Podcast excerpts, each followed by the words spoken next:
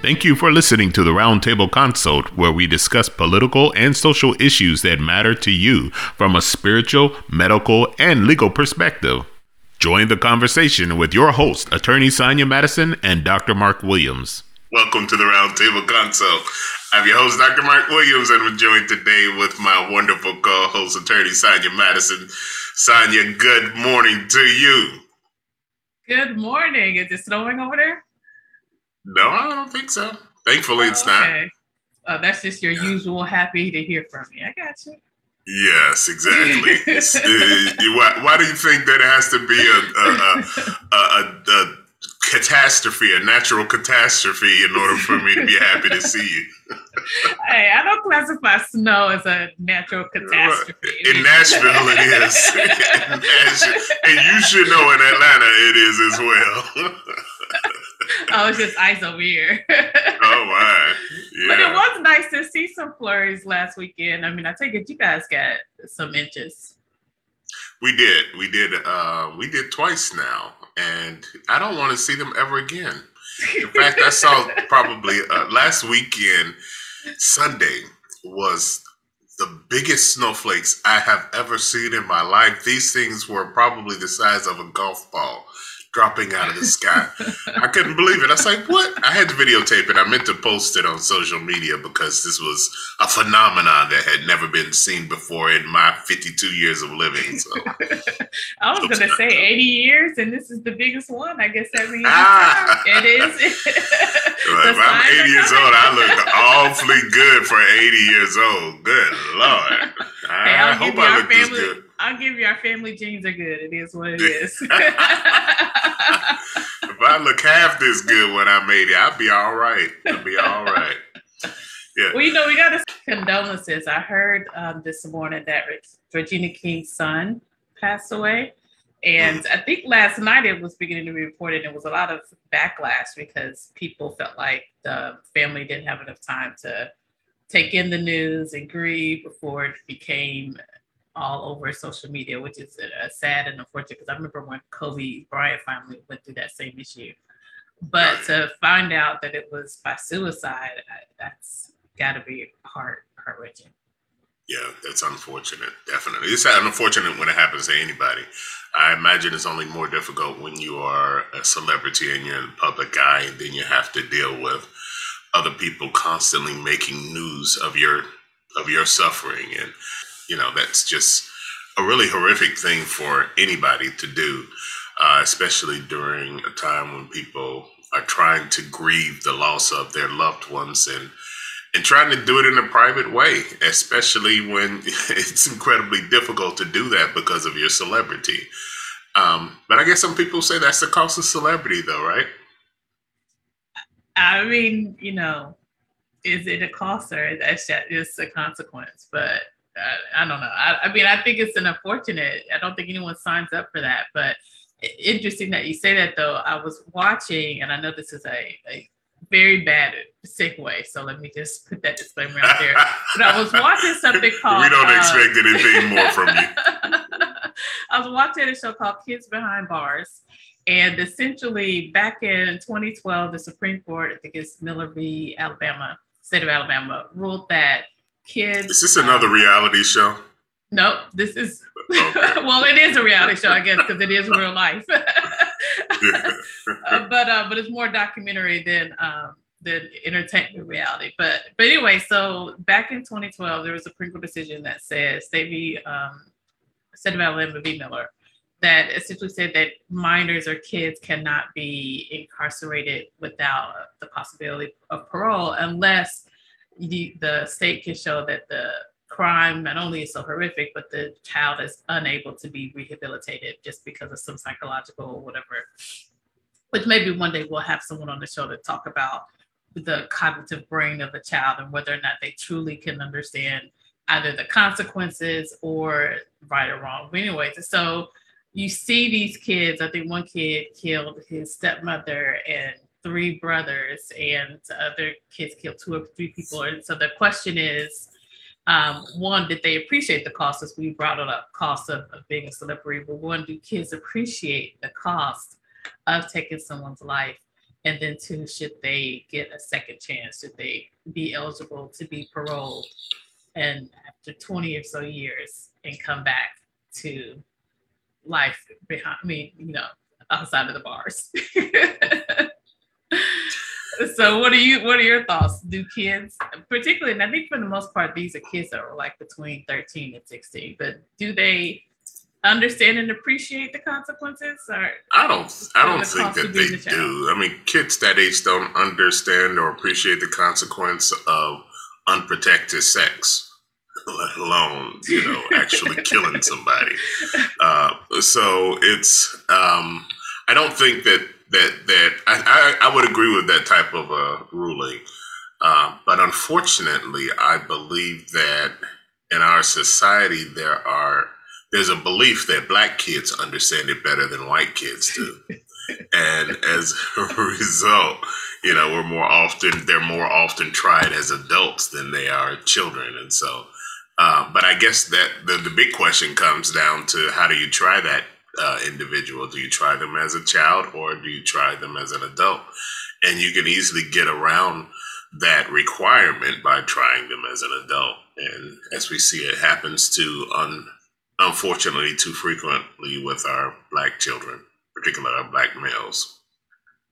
Yeah, well, and there's always that interesting conundrum, the whole chicken and the egg. Is it the police that are, for the most part, actively pursuing black children at a higher rate than white children, or is it the justice system or the courtroom that's responsible for why, you know, essentially so many black kids are incarcerated at a higher rate?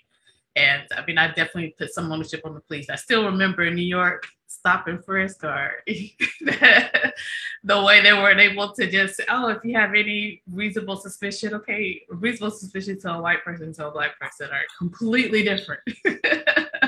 And one is logical and one is prejudicial. No. But you coming hard early today, aren't you? I mean, like, right off the rip. Just let them have it. I've been walked in too many documentaries this past week of again, because one of the cases that I know we'll move on, but one of the cases, the kid that again was given life without parole, he didn't actually shoot the person, but he was in the, I guess, part of the conspiracy to kidnap and rob this guy. So that's, you know, oftentimes with some of these state laws, if you're in the commission of a felony, kidnapping and robbery, those are often considered felonies, and someone dies, then you can be charged with murder. So just imagine this 15-year-old kid thinking, oh, okay, we'll just take a couple of dollars, and then find out that the people he's hanging around, older or younger, I'm not sure what their ages were, decided to take it to another level and kill someone. I can definitely see the argument there that he did not understand the consequences of you know, thinking you could take a couple of dollars for a kid. But at the same time, those are the consequences. I mean, you can talk about premarital sex, but the consequences is the pregnancy. You can't take away the pregnancy just because someone doesn't appreciate it. Actually, in certain states, you still can. Well, without, again, I mean, it doesn't disappear. You'll have to do something proactive in terms of actually getting the abortion. But unless, now, are you saying there's more mercy in that situation as a Christian, or we won't talk about whether or not abortion is wrong from the Christian standpoint or not? Well, you know, I mean, from the Christian standpoint, I don't know that there's much argument from my perspective, at least. I would have presumed that you would have the same belief, but I'm often surprised by some of your beliefs. But one thing, make no presumptions. I'm like, man, I thought she was saved, so she should obviously believe this way. But yeah, I think it's a matter of separating what you believe from a Christian standpoint from what is permissible and what is allowable under the Constitution. because as we've said many times before, they are not comparable. They are not, interdependent, and they are independent of each other. The truth of the matter is, and so you can quite differently have beliefs that are based off of what you think should happen in our civil society versus what should happen within the kingdom of God. I think, of course, the latter has a higher standard. Of course. But of course, the Supreme Court appears to be trying to make the latter the standard for the former. And this past week, I hear that they blocked another attempt to that they've had in the courts to overturn or stay the Texas abortion lawsuits. And again, they've rejected that.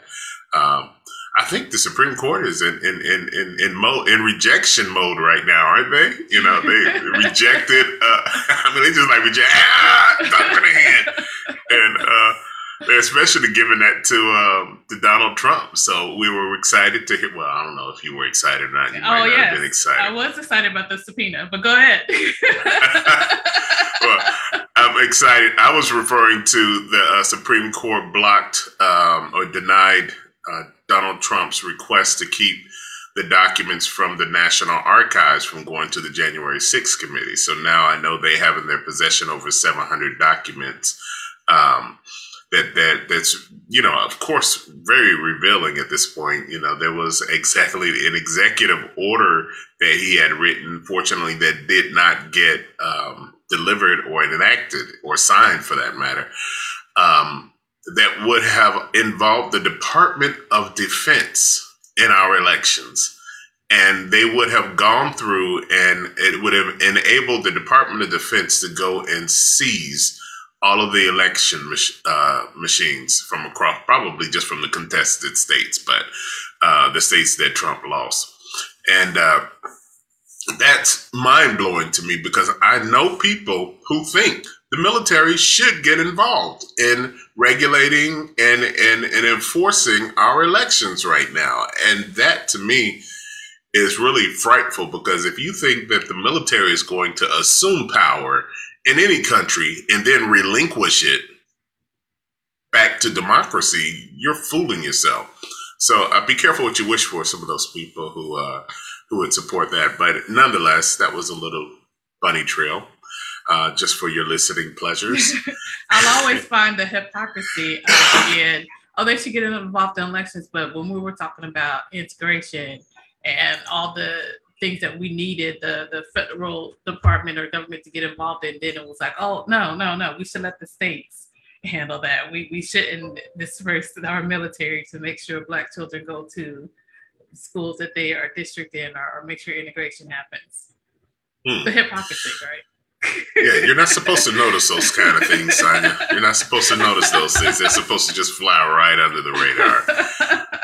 But that's why we're here on the Roundtable Consult to help us recognize these blatant, brazen hypocrisies by our lawmakers, which is just a whole other topic. But on a lighter note, we gotta get into the. Well, hold on. I was repping the Falcons. You gotta represent the Titans. Hey, well, we gotta do that. The Titans and the Bengals. So I'm good. I just didn't have a Bengals jersey. I might find a Bengals jersey somewhere around the house. Hey, I gotta go for the Titans.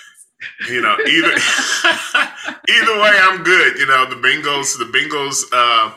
They're long deserved for this. It's been a long time for them to be able to enjoy some success like this, and they've been looking good this year. I wish I had the tenacity or the endurance or the stupidity to go to the game, but I don't. For three reasons. Not a fan. Well, no, that's not one of the reasons. I mean, that could be one of the reasons. And frankly, I could care less which one wins. Either way, I'm a winner. And I'm always win. I always win. I get so tired of winning. Oh, wait a minute. That's Trump. But, 3 reasons why I don't want to go. 1 is too cold outside. When the temperature drops below my age, we have a problem. And so each year that bar changes. The second reason is I've been to Titans games and they are deafening. And I just don't need to be around that much noise. And third reason is them tickets are just way too expensive. I'm not that interested. I'm sorry. But well, it would have been nice to attend. According to the students at Wharton, the average person makes six figures. So you could cough up whatever that ticket costs and go. Yeah, that's not the average black person. That's not the average black. And that's fact, not the average person. I mean, let's be clear. That might not be the average person. Black or white, that is not the average person. Hey, it's not the average solo practitioner ENT.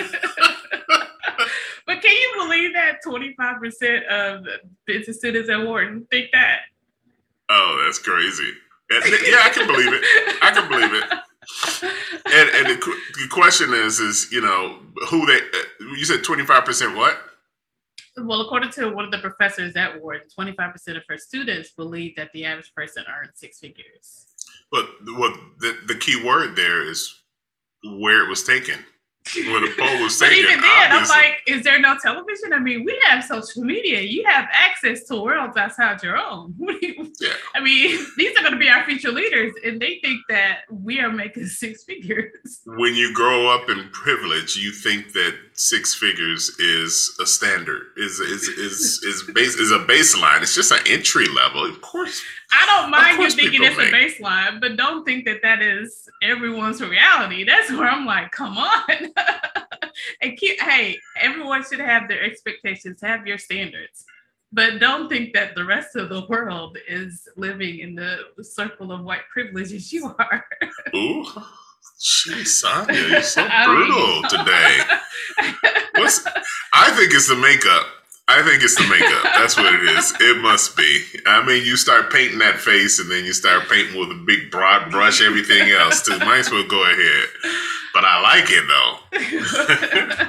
I mean, like that was just shocking. That was, oh, thank you. I mean, I know you're like, Sanya, you're beautiful, but now it's just a glow of light beyond what you could ever. Have you ever really heard me say that? Oh, of course. Ever. I mean, while during awake hours, while you're awake.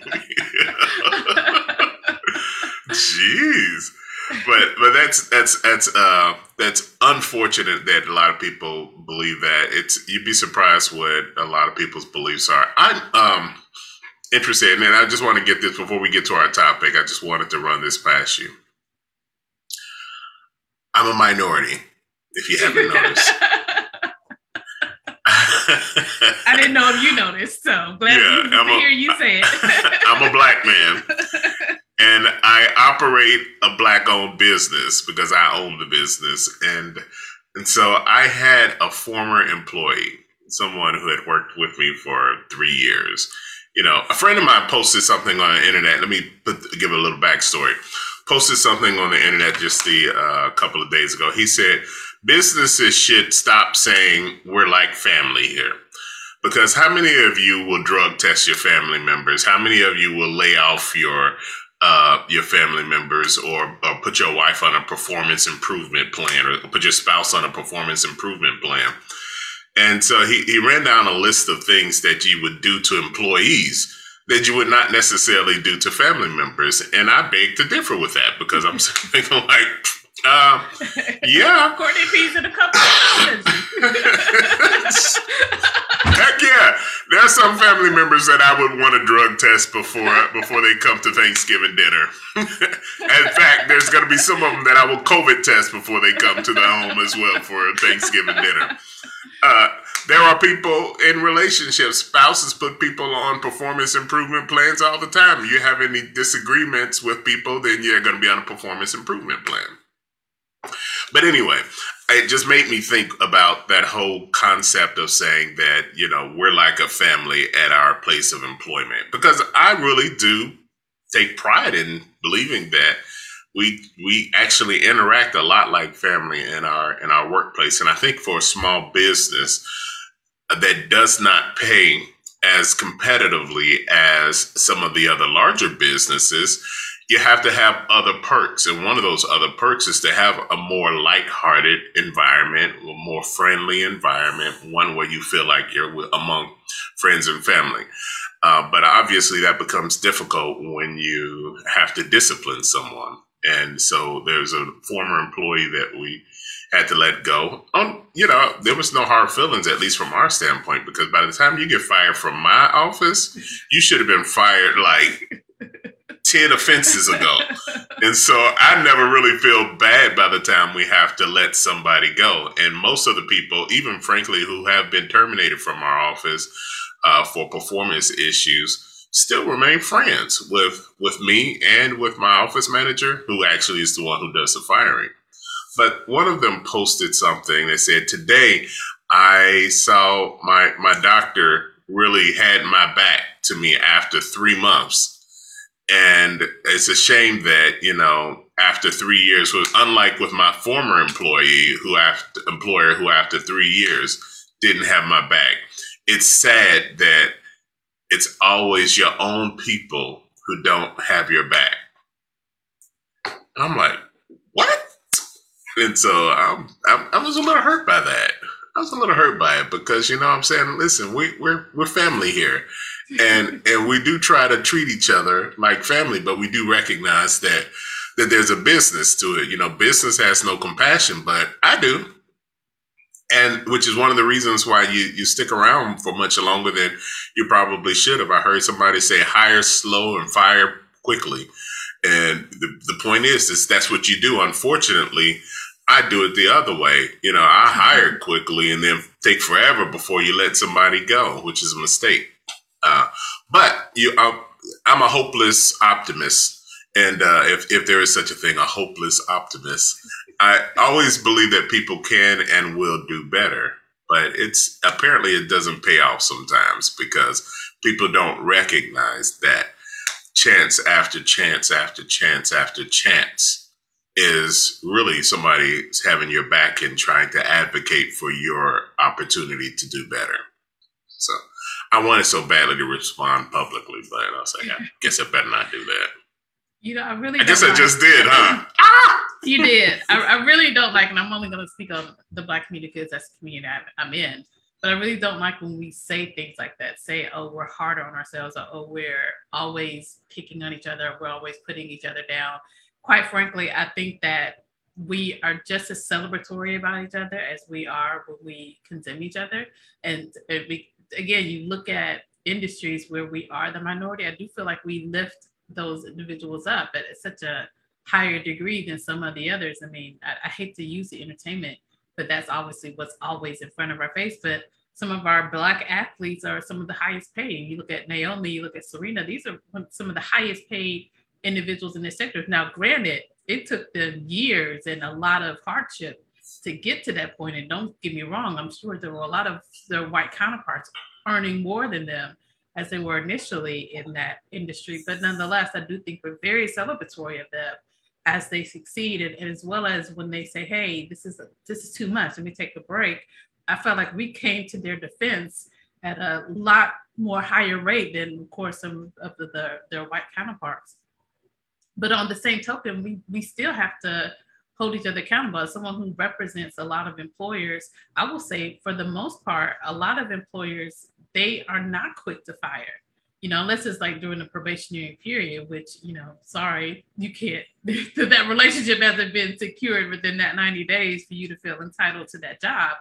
But for the most part, it takes a lot of money and expense to train a person. And so if you get someone who's been there for a couple of years, the expense of firing that person and hiring someone else is a lot higher than trying to keep that person on.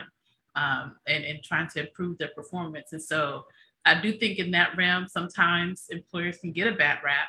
I know that's why unions become so prevalent, because they want to be able to have this, I guess, defense organization where, hey, I should be able to get 5, 6, 7 times before you fire me. And even if you even before that, I should get like 3 warnings and then 3 final warnings. You know, it's like this progression. But at some point, you know, I think there should be a question of if you're truly not doing well, is this the position for you? And I, you know, oftentimes we take things so reactionary and put the blame on the other. It could be an opportunity to look into another field, or to see where your true strengths lie. Sometimes where a door closes, another door opens. I like that. That, you know, instead of saying, we're going to let you go, we're going to let you have another opportunity. We're going to open another door. We're going to open another door for you to explore what you're actually good at. Well, the irony of this is that when you post such a thing, you say, it's sad that it's always your own people who don't have your back. Guess what you've just done?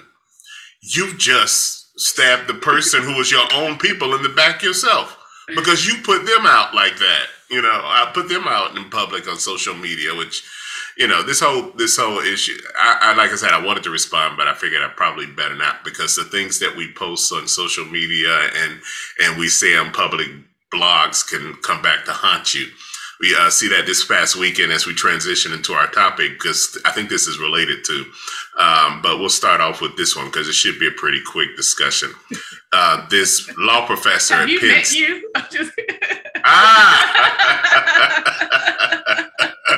Sorry, had to throw that in there, but go ahead. This professor, Amy Wax at Penn Law, was on a blog show, and she was espousing some of her own personal opinions. Some of those opinions were extremely racist. She would say things like, she has yet to meet any Black students who graduate in the top 25% of her class, or maybe more than a handful in all her years of teaching who have graduated in the top 50% of her class.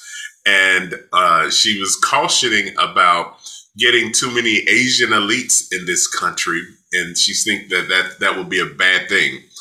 She thinks the United States, and I think she said, quote, the United States is better off with fewer Asians and less Asian immigrants. Interestingly, she justifies this because she says, I guess the host of the blog was a Black man too, by the way. And I guess he asked this, well, what's the problem with having so many Asian doctors, engineers, and attorneys, and, you know, people in these, which she would have called Asian elites, quote unquote. She was saying that the problem is that they're support of the Democratic Party. And then she went further to say, does their heart beat true liberty? You know, and I'm like, wow, these are the things that a law professor is saying. Well, it probably wouldn't surprise me if there are fewer Black people in your class who get grades, especially if you're grading on a subjective level, you know, and you're the one who's grading. But she's a tenured professor, and it sparks a whole conversation about whether or not tenured professors, the tenureship should actually be as protective of professors as it really is. She's now being, I guess, investigated and or potentially face some sanctions and maybe loss of her tenure from the university for having said these things. Now, the big question is she said these things as in the capacity of her own personal beliefs, as opposed to in her capacity as a professor and a representative of the law school. Should that matter? Well, first of all, what you do outside of your work is going to matter.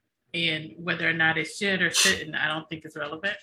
Because again, you know, as we talked about earlier, we can't request that corporations have a corporal responsibility or some type of moral responsibility, but then say, oh, but you can't put any expectations on your employees to then be part of that social change that you're seeking to then expound upon these corporations. And so I do think it's fair. We've seen this repeatedly in so many situations when someone does say anti-Semitic or anti-Black or just anti, I say anti-minority, but just stuff that is very, right?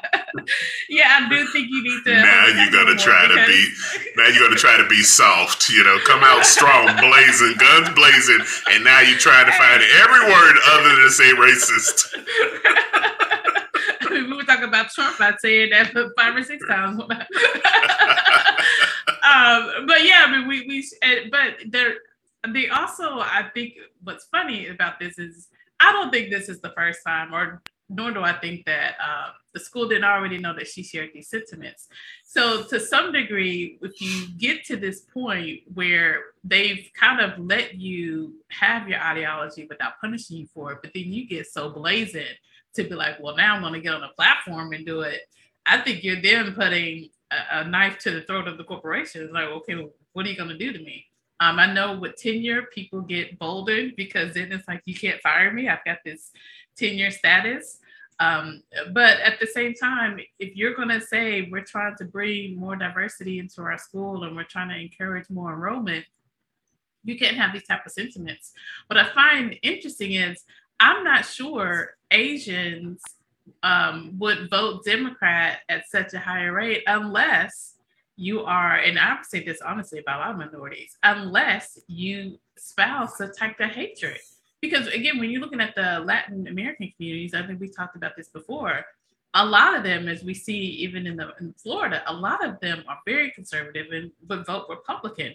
But now you get to this point where you're going to spout anti-immigration and racial and prejudicial remarks.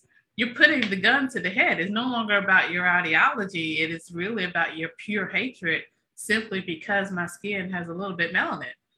And so then what are you supposed to do with that? And so when I read stuff like this, I'm like, okay, this isn't about Democrat or Republican. This is about you truly have a racial bone in your body. Because again, if you were about Republican values, you wouldn't be concerned about this. You would encourage the conservatism and the lack of, again, federal intervention in your life. Because for the most part, I would imagine to say a lot of minorities would like to be left alone. But it's the fact that you are intentionally oppressing them that they can't excel at the same manner that a white person does. And then we then ask for such intervention. And so that's, I mean, that's obviously, you know, what I'm sure what everyone's expecting me to say, but that, I mean, I would love to see her terminated. I appreciate the host of the show as a Black person putting these comments on blast, but I'm just, this narrative from Republicans that, oh, you know, we're losing our party and diversity and minorities are going to take over. Well, it's your fault because you're, again, you're not using your ideology to cater to the interests of minorities. You're instead using your prejudice and your racism to ostracize them. And so then what are you expecting them to do? Well, I just wanted to get you on record and giving your opinion of that one before we got into our topic today. It will because, change. Because somehow or another, I think it will. The hypocrisy is coming. No, I'm just kidding. My viewers know better. We'll see. Now you got me over here coughing a little bit. Yeah, so then all the way 300 miles away. I got you coughing 200. You want to keep on increasing or decreasing that number? But as you mentioned, so, you know, we're talking about rap lyrics and their role in the judicial and criminal system. And right now we've got a few rappers, Jay-Z included, which interesting enough, Kelly and Roland is on the signature list, but not Beyonce, but neither here nor there. But he is proposing or signing a bill that is being introduced by two other interest groups, saying that two other individuals that are in the interest groups, arguing that rap lyrics should not be used in criminal cases. And essentially, he's saying that rather than acknowledge rap music as a form of artistic expression, police and prosecutors argue that the lyrics should be interpreted literally, in the words of one prosecutor, as autobiographical journals, even though the genre is rooted in a long tradition of storytelling that privileges figurative language. I don't even know if I can speak today.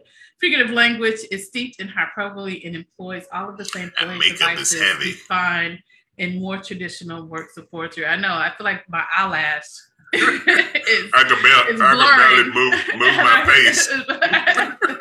Blurring the words.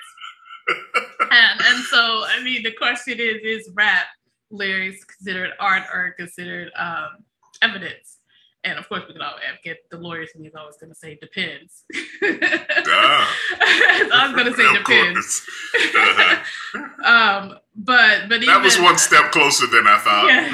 That's actually a little bit more objective than I would have expected. But now thinking about the lawyer, you got to make sure. All right. I will take issue, though, with this idea that you cannot classify lyrics as autobiographical journals, because at least from my understanding of rap, and again, I put this disclaimer, I'm not a historian on rap, nor do I listen to it in the same frequency that I may listen to gospel or R&B.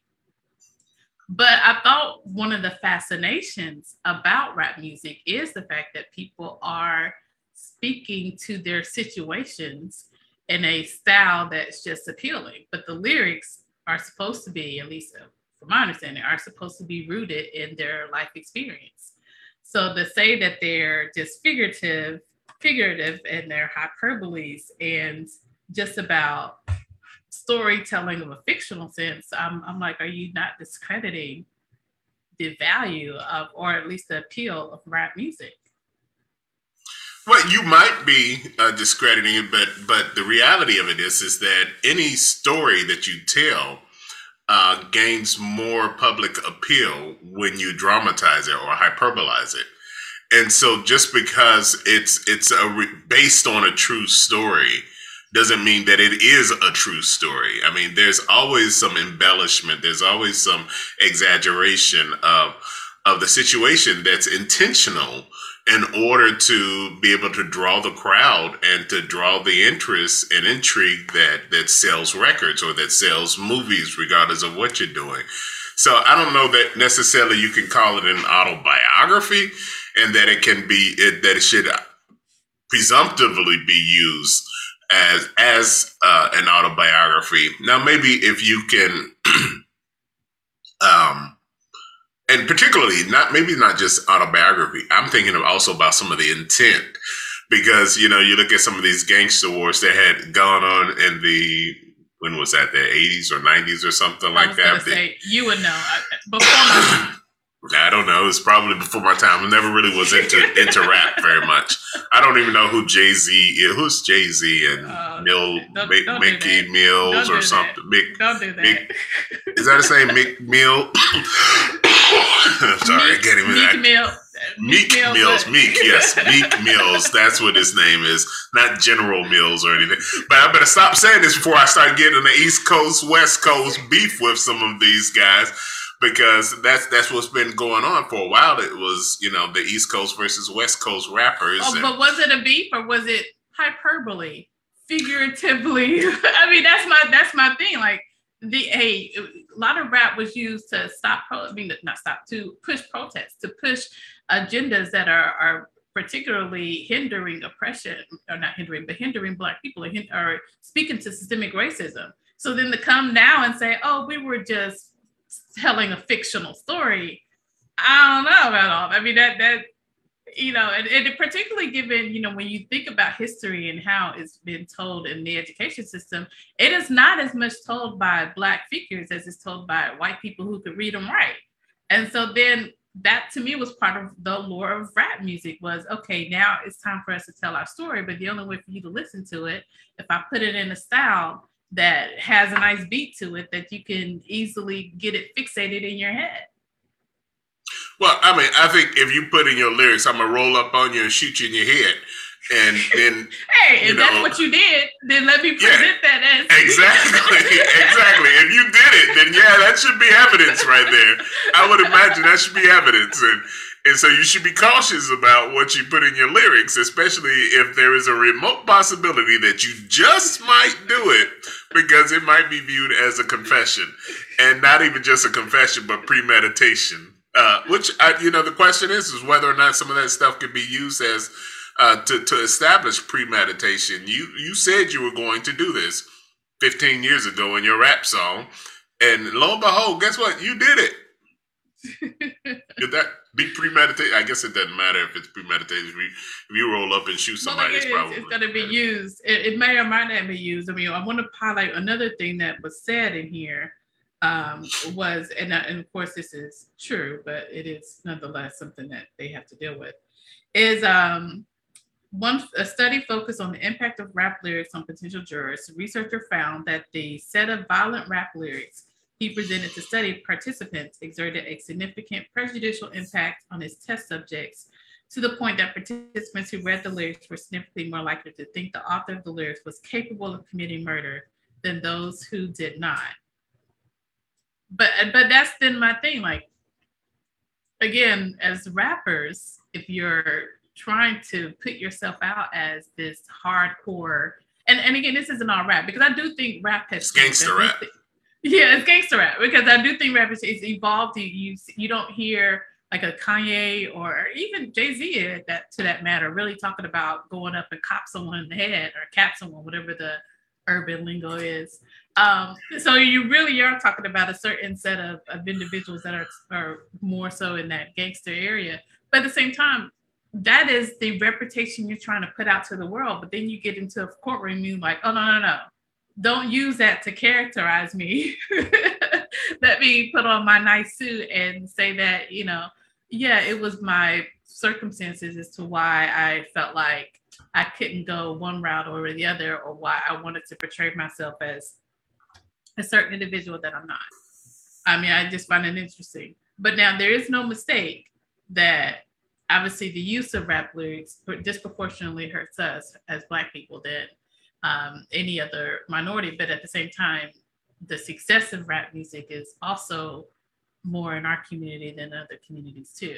It's kind of like, again, you take the good and the bad on that. The reality is, I don't think you need to use the lyrics in the courtroom in order to villainize us. You can say, look at him, he's a Black man.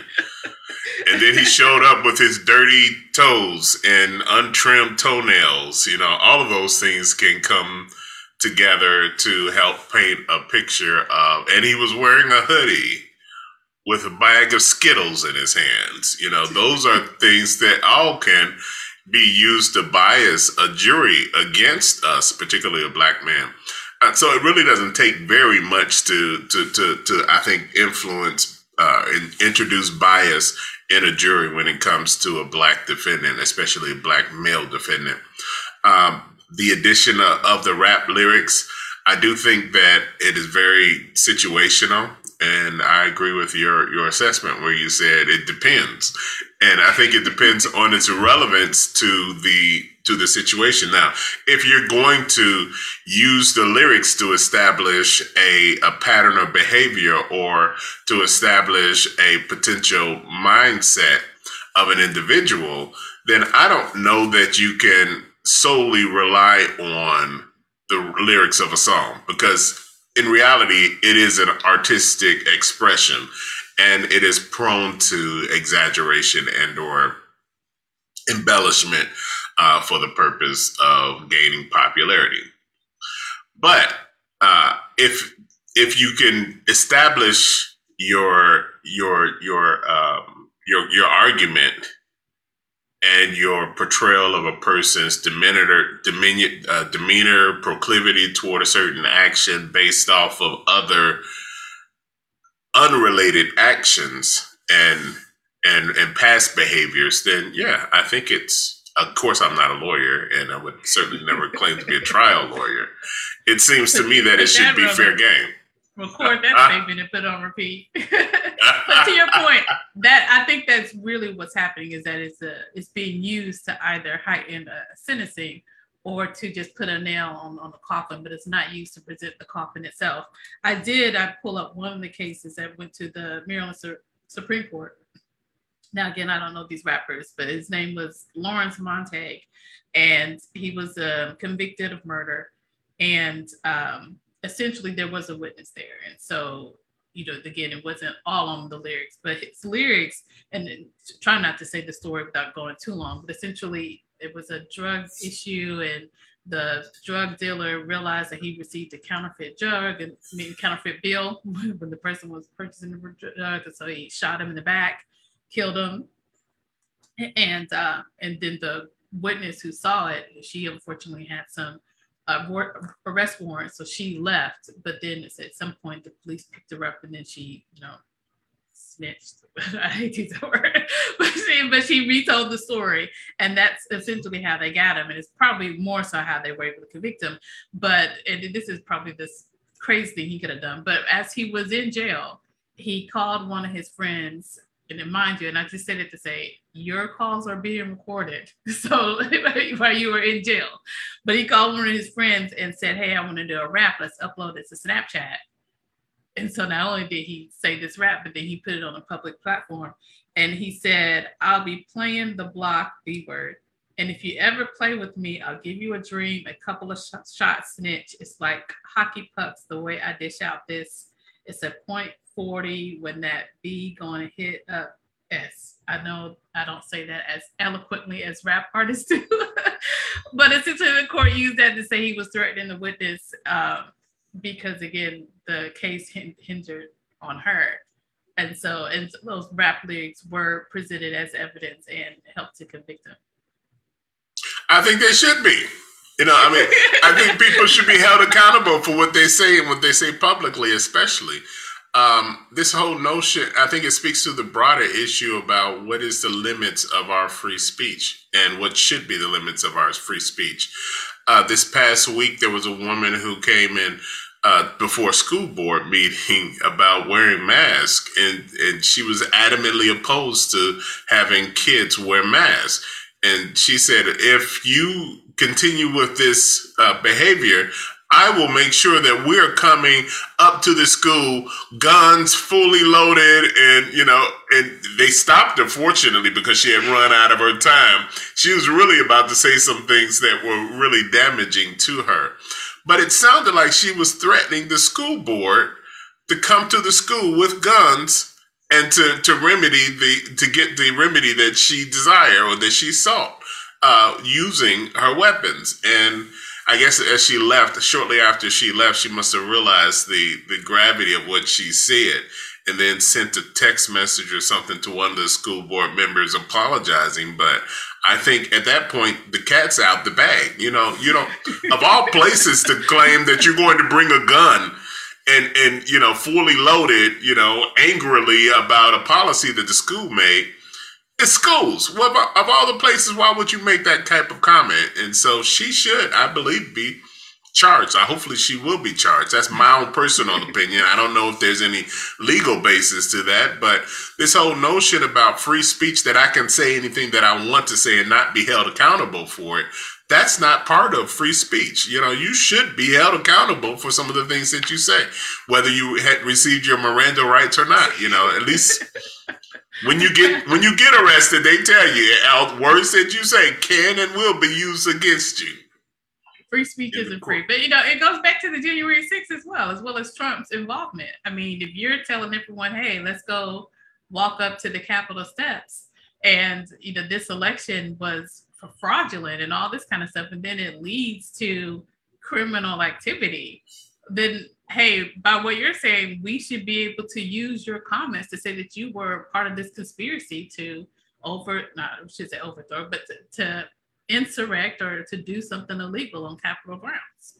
You know, to me, unless we're going to make the same rules for everyone, then don't change the rules to people that it definitely benefits. And that's why, to some degree, I mean, I hear what some of these rap artists are saying, but at the same time, it's like, listen, the argument really should be apply this consistently on all types of speech.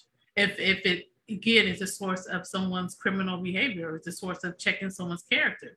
But if you're only going to say, well, rap music has this connotation and we should just attach that connotation, whereas Donald Trump language, oh, well, that's a political figure. Well, then that's not fair. Let's be fair here. And especially when a lot of people would argue anything that comes out of Trump's mouth is some type of prejudicial rhetoric, and we should take it seriously. It's not poetry, it's not fictional, it's not storytelling to the point where, oh, it's just a hyperbole. No, we gotta take this stuff seriously. And if we, you know, Twitter banned his speech, then, you know, that should be something that we need to consider for other people who are engaging or using their speech to engage in criminal activity.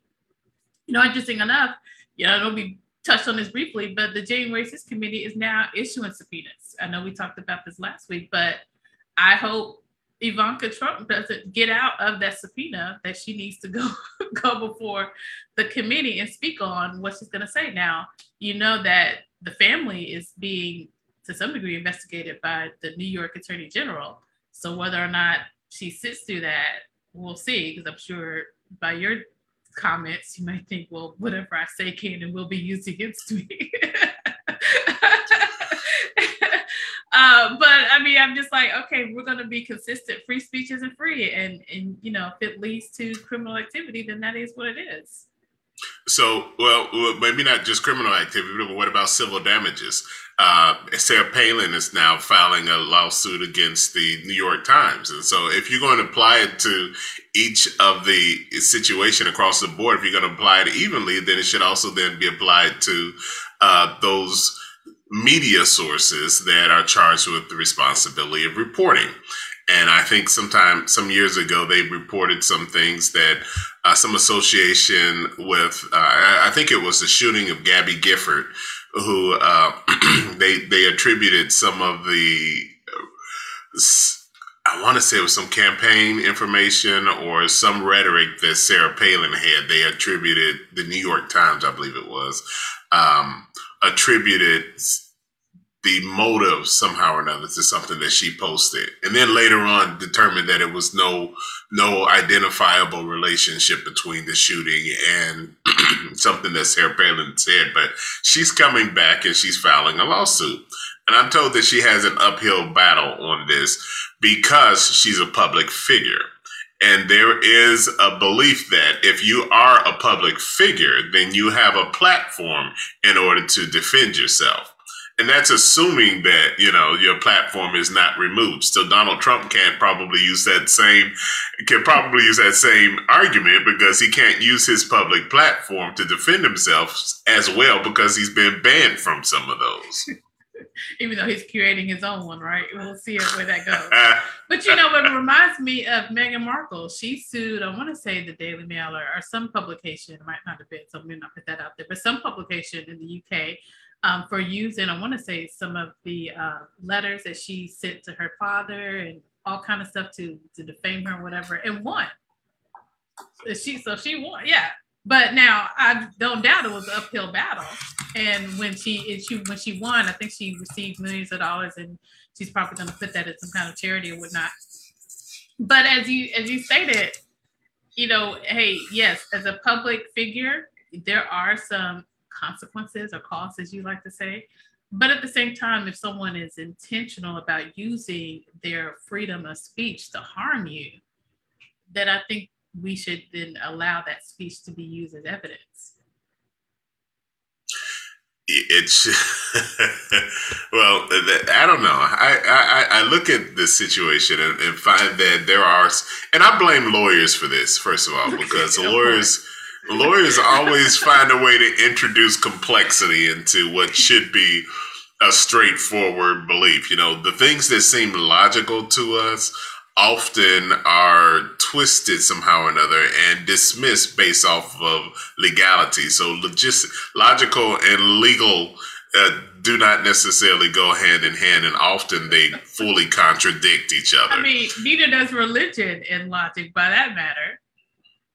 Well, that's acceptable because, you know, that's acceptable. Here's the reason why. The reason why is because religion is expected to be based on faith, which incorporates the belief that some things are just not going to be logical. But when you think about the laws, you expect laws to be legal. I mean, to be logical, to be based off of some type of human and broadly accepted logic, especially if it's going to impugn logic some type of subjective. I think that's the punishment. Thing. Logic is just kind of, when we talk about stand your ground laws, for some white people, it is logical that if a black man in a hoodie is in your approaching you, that you should be able to shoot them out of self-defense. I mean, you know, we laugh because it's an unfortunate consequence, but I'm just saying, you know, when you talk about logic, it's still subjective. You know, I got to defend my law here. Yeah, whatever. And again, just because, like I said, your attorneys try to take something that should be logical and straightforward and make it far more complex than it really needs to be. Because life is not logical and straightforward. No. The reason why is because you get paid by the hour. No, by the minute. By the 10-minute increment. And so the more complex you can make it, and the more verbose you can make your argument, the more likely you are to get paid. And I think that you know, I think that's just wrong. I think that's wrong. Well, let's be fair. If you have to go to a lawyer, then your situation was not logical or straightforward. It was complex. I mean, if it wasn't complex before, no, it will be complex. No question about it. If you have to go to a lawyer, it's complex. But I talk about this a lot of times in family law, because you get, and I know this is a topic for another day, but you get a lot of fathers that are like, oh, the system is against me. Okay, if you and your spouse or the mother of your child could have came to a logical and fair conclusion, you wouldn't need to go to court. But because you guys, in your logical way of thinking, could not come to a fair and reasonable agreement, okay, then yes, you force the courts to then have to figure out the complexity of your opinions. That's all we're doing. I don't fault you for defending your profession. I don't fault you for it. You know, like I said, many of attorneys have gotten super rich off of taking something simple and straightforward and making it elaborately complex. And so, I mean, it should be pretty logical. Donald Trump said this on January 6th, and the people did this, and it should go straight forward. But your attorneys are going to make it much more complex. Trump is making it more complex. The world sees that very straightforward. Sorry, Trump, you lost. Trump has made that complex. But I do think all of this speaks to the broader issue about this whole notion of free speech. The Bible tells us that the tongue is a powerful organ. It's a tiny member of the body, but it can steer an entire ship. It's kind of like the keel of a ship. It's a small part of the ship, but it tells exactly the direction that it's going. And I think we have to keep that in mind, that the words that we speak really help to pave the direction and the path of our lives and of our futures. And so when you are willing to speak some things for the purpose of being provocative or just for the purpose of generating income, you have to realize that this thing is taking you down a path that in the end you might not be terribly satisfied with or are happy with. But you still have to deal with the consequence of it. Why? Because it was your tongue that created the situation for your good and sometimes perhaps for your bad. And I think, you know, this whole notion of free speech in America, I like it as an American. But as a citizen of the kingdom of God, I think that it is taking this country down a path that will eventually lead to its destruction. Well, it's interesting that you give some leniency to the children, but when it comes to the adults appreciating the consequences of their speech, hey, no mercy. No mercy. That's true. I mean, it's true. Children say all kinds of things. When you're a young child, you say, oh, she fat. And I'm like, I ain't black, I'm brown. You know, those types of things. That's what kids say because of their understanding is limited. She needs to have her hair laid. Oh, sorry, yeah. That was you and your adult face. My bad. And I stand by that. Your hair is laid today, by the way, I should say. Your hair is laid. Anyway, it's time to end this show right now because I see it's about to get personal.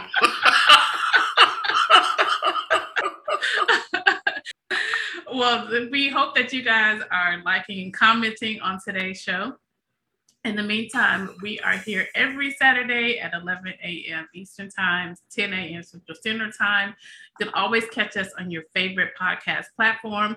Please do follow us on those platforms as well and comment, as we like to see not only the support that you have, but also the information or the feedback that you give us. And we will see you next week. Thanks so much for tuning in.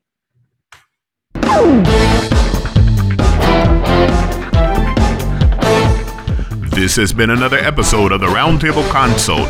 Listen to this or other episodes at your convenience on your favorite podcast directory or listening app. Or catch us live every Saturday morning, 10 a.m. Central Standard Time, 11 a.m. Eastern at facebook.com/Roundtable Consult. Tune in live and join the conversation.